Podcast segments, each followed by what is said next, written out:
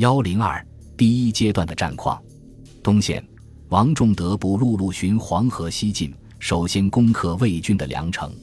驻防华台的北魏兖州刺史玉建被晋军震慑，弃城渡河逃往北岸。王仲德立即占领华台，肃清了北魏在河南的驻军。魏帝拓跋嗣不了解晋军意图。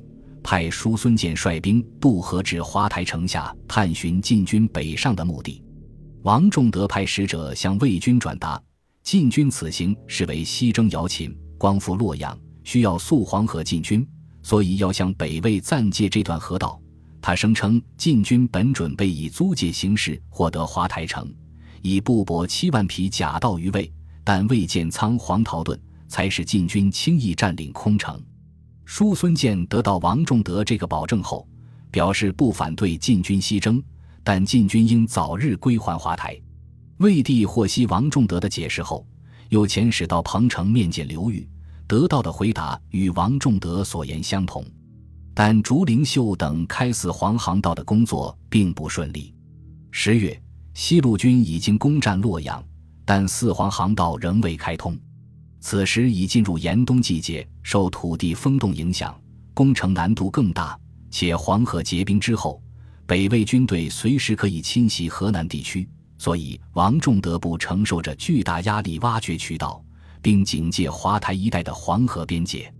中线，沈林子、刘遵考所部沿汴河故道西上，汴水上游的石门水口已经淹塞多年，水量无法保障航行，所以沈林子。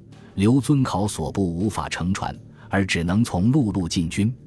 汴水中游的乔郡、梁郡原是秦晋势力都较薄弱的边界地带，有一些独立武装。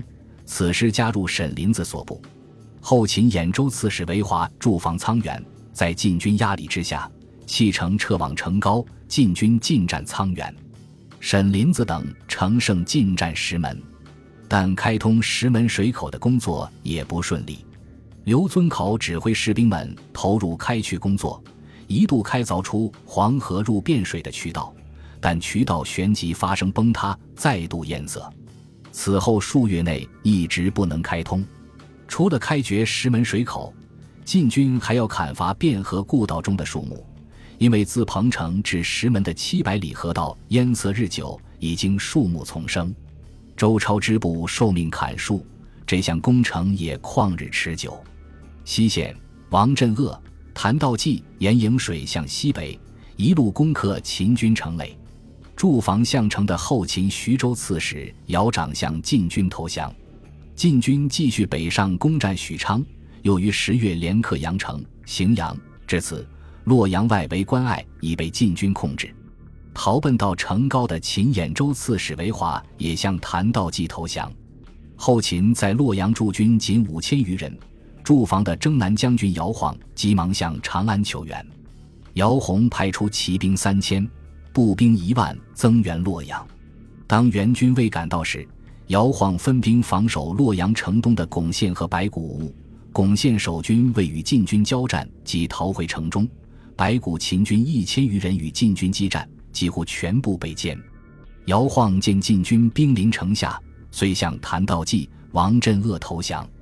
此时增援骑兵已进至洛阳西不足百里的新安县，步兵进抵三百里外的胡城。得知洛阳陷落，这两支增援秦军改为原地驻防固守，阻止晋军西进长安。到义熙十二年（四百一十六年）十月，晋军已完成第一阶段的作战任务。全部占领河南地区。从八月进军以来，只用两个月就取得如此战果，应当说进展比较顺利。但两处开凿航道的工作仍未能完成。